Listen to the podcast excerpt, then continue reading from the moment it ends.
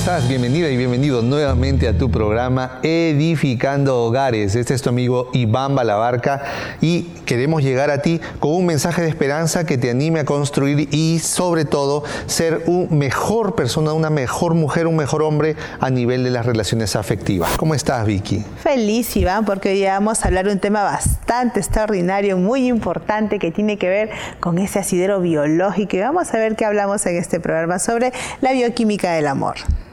Cuando alguien llega, de repente tú estás en una reunión, llega una persona que te atrae, simplemente te gusta, entonces ahí hay eh, lo que se conoce comúnmente como un clic. Es decir, la ves y en una primera mirada te gustó. Te gustó su cabello, te gustó su sonrisa, te gustó su figura, te gustó su color de piel. Eh, es decir, te sentiste pues arrobado en un instante.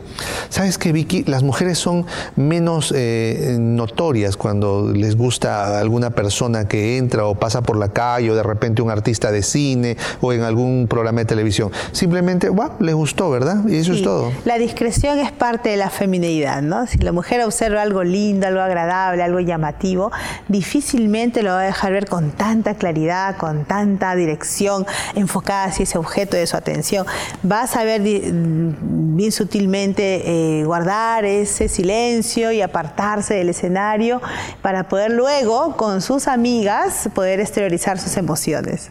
En cambio los varones eh, somos mucho más notorios, ¿no? Nos quedamos mirando, a veces nos quedamos con la boca abierta, perdemos eh, la sensación de tiempo y espacio hasta que caemos en la cuenta y entonces pues nos cuidamos.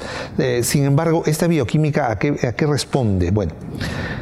todos los seres humanos, lo primero que buscamos en una persona es sus ojos, ¿ok? Todos, todos, hombres y mujeres, lo primero que buscamos son sus ojos. Y en segundo lugar, tratamos de establecer contacto visual y luego pasamos al siguiente nivel, la sonrisa. Cuando nos miramos de frente y sonreímos, entonces estamos en buen camino hacia la intimidad. Nadie puede negar que lo primero que llama la atención es la parte física, ¿no? Por ejemplo, ¿a ti qué te gustó cuando me viste la primera vez? Como les digo, primero es la mirada, la sonrisa y luego los hombres empezamos a mirar la figura. ¿Ok? La figura. Me encantó tu figura. Aclarándolo, ¿verdad?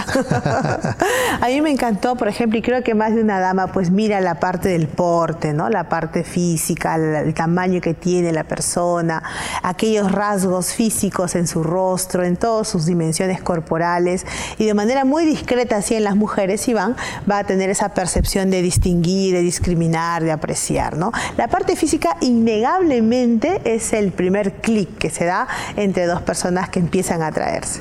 Sin embargo, la Biblia dice en Proverbios, engañosa es la gracia, van de la hermosura, la mujer que teme a Jehová, esa será alabada. ¿Por qué dice esto la Biblia? Mira, te voy a explicar.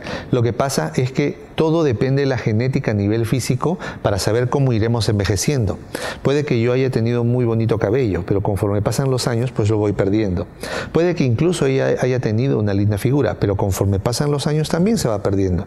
Y hay personas que comen, comen, comen, comen y no cambian de figura. Y hay personas que comen poquito y por su metabolismo también cambian de figura. Entonces, eh, el, tema físico, el tipo de piel incluso, ¿no? Hay personas que aparentan tener más edad de la que tienen. Y hay personas que aparentan tener mucha menos edad de la que tienen. Sí, hay personas muy bendecidas, ¿no? Que por su tipo de piel pasan los años, pero en ellas no queda ni rastro de estos años. Y contrariamente, si hay damas, especialmente en las que se nota más, que por ese tipo de piel se les suman 5, 7, ocho años más, de manera muy ingrata, pero son características muy distintivas en los seres humanos. ¿Y qué va a pasar cuando una persona se siente atraído y atraída y se queda solo allí? Me gustó, así como dijo Sansón a sus padres, esta mujer me ha gustado. Solo me gusta, me gusta su figura, me gusta su sonrisa, pero no paso mucho tiempo conversando con ella. Y si converso, converso de temas que no son trascendentes. Entonces eh, la relación se vuelve física y conforme pasan los años, las relaciones físicas finalmente decaen.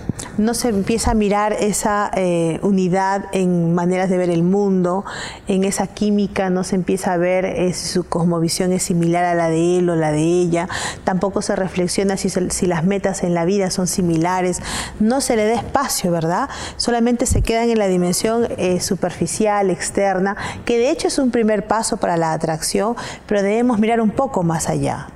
Cuando te gusta alguien, lo que hace tu cerebro es, primeramente, mandar mensajes químicos al a la zona medular central del cerebro. Estamos hablando del hipotálamo. El hipotálamo lo que va a hacer es secretar endorfinas, catecolaminas y, incluso las suprarrenales van a secretar norepinefrinas y también lo que va a bloquear tu juicio crítico son las dopaminas.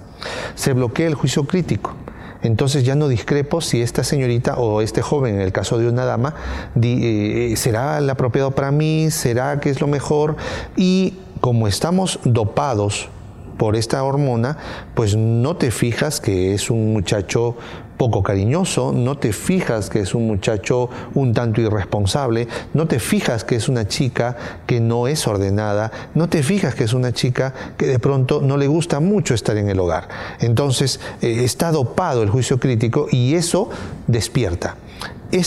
Neuro, estos neurotransmisores, estas hormonas, empiezan a descender cuando han pasado entre 3 y 4 años, en el peor de los casos un año y medio, en el mejor de los casos cuatro años desde que empezó la atracción. Es decir, conforme pasan los años, yo me siento menos apasionado, pero sí enamorado, que es diferente. Menos apasionado porque la pasión quiere tocar, quiere estar a su lado, quiere abrazar, quiere besar.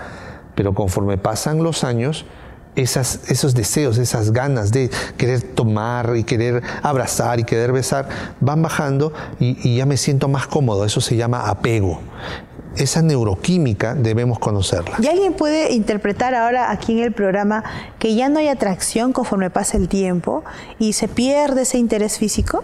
El interés físico, esa pasión, qué bueno que desaparece, porque si viviéramos eternamente apasionados, los hijos estorbarían. La pasión, ese apego físico, va desapareciendo, va disminuyendo, pero lo que queda es el romance. El romance que sí me da espacio a no solamente eh, cuidar de mi esposa, sino también cuidar de mi prole, cuidar de mis hijos. Mira, cuando los hijos nacen, y aquí esto es maravilloso, y un hombre mira a su hijo pequeño, bebé, secreta oxitocina. Y la oxitocina es una hormona que hace que se enamorara de su esposa. Quiere decir que cuando ve a su hijo chiquito, ¿qué siente ese papá por sus hijos? Siente amor siente el deseo de protegerlos, así como protegió a su esposa. Eso es lo que químicamente Dios ha hecho para que formemos familias fuertes. Pero ojo, no podemos quedarnos solo en la pasión. La pasión debe madurar y convertirse en amor. Y para que la pasión madure y se convierta en amor, no solamente es físico. De verdad que es extraordinario todo lo que nos cuentas. Pensar que el esposo se va a enamorar de su bebé, enamorar de su hijito, y esto por un asidero pues bioquímico, ¿verdad, Iván? Es extraordinario. Yo creo que más de una dama que nos eh, mira hoy aquí en el programa debe estar sorprendida de que el varón se enamore del hijito, porque hay un mito, hay un preconcepto de que es la mamá la que se apasiona del bebé y a veces hasta reemplaza al esposo pero hoy tú nos cuentas de que esto no es absolutamente así, todo lo contrario. Y eso se ve desde que la mujer está gestando. Ahí está también, se le conoce como el síndrome de Coban, que es que el hombre también empieza a gestar con la mujer es decir, empieza a mantener eh, eh, algunos síntomas de embarazo y empieza a darle náuseas y también se fatiga y también empieza a engordar con la mujer. ¿Qué pasó? Bueno, se siente tan ligado a ella y ella empieza a secretar a través de su, de su sudor mensajeros químicos que hacen que él, incluso su deseo sexual, disminuya y se disponga a cuidar más de ella. Qué extraordinaria, esa noticia es muy buena, porque más de uno debe haber pensado si pasa la novedad, ay, qué pena, ya no hay atracción física, ya pierde el interés, pero ahora que tú dices que cuando llegan los niños se activan otros procesos, otras eh, inclinaciones afectivas, pues es muy bueno. A, esta, a este proceso, cuando ya pasó la pasión, eh, queda el amor y queda el romance. A ambos se les conoce como la etapa del apego y puede durar toda la vida. Ahora, ¿pero qué es aquello que va a ayudarnos a que nos sintamos unidos, a que nos sintamos eh, nuevamente reencontrados? Porque lo que nos separa, y esto lo vamos a ver cuando hablemos un poquito de paternidad, lo que nos separa un poquito es justamente los hijitos. ¿Por qué? Porque tenemos una conversación netamente administrativa. Esa palabra separa es muy fuerte, ¿ah? Sin embargo, cuando ustedes van, van, a ir viendo, y algunos de ustedes en su experiencia van a notar que ese diálogo, ese diálogo de cómo estuviste, qué tal, cómo te fue, va dejando lugar a compraste, llevaste, trajiste, y entonces eh, es cierto, estamos apegados, pero empezamos afectivamente a estar más concentrados en nuestros hijos que uno del otro. ¿Cómo se debe prevenir esto? Salgan juntos, por favor. Salgan como pareja. Estén separados de los hijos, pero corto tiempo. Cuando son chiquititos, pues muy poco tiempo. Pero cuando ya los niñitos están más grandecitos, empiecen a salir solos, ambos. ¿Para qué? Para que se entreguen amor. Yo estoy seguro que aquí hay una dama que nos está escuchando, tu hija que nos estás escuchando, tu amiga que nos estás escuchando, que de pronto dices, pero yo quiero salir con mis hijos. Es bueno, está bien, es correcto. Sin embargo, por disciplina y por terapia de pareja, tú tienes que salir solo con tu cónyuge por lo menos una vez cada 15 días.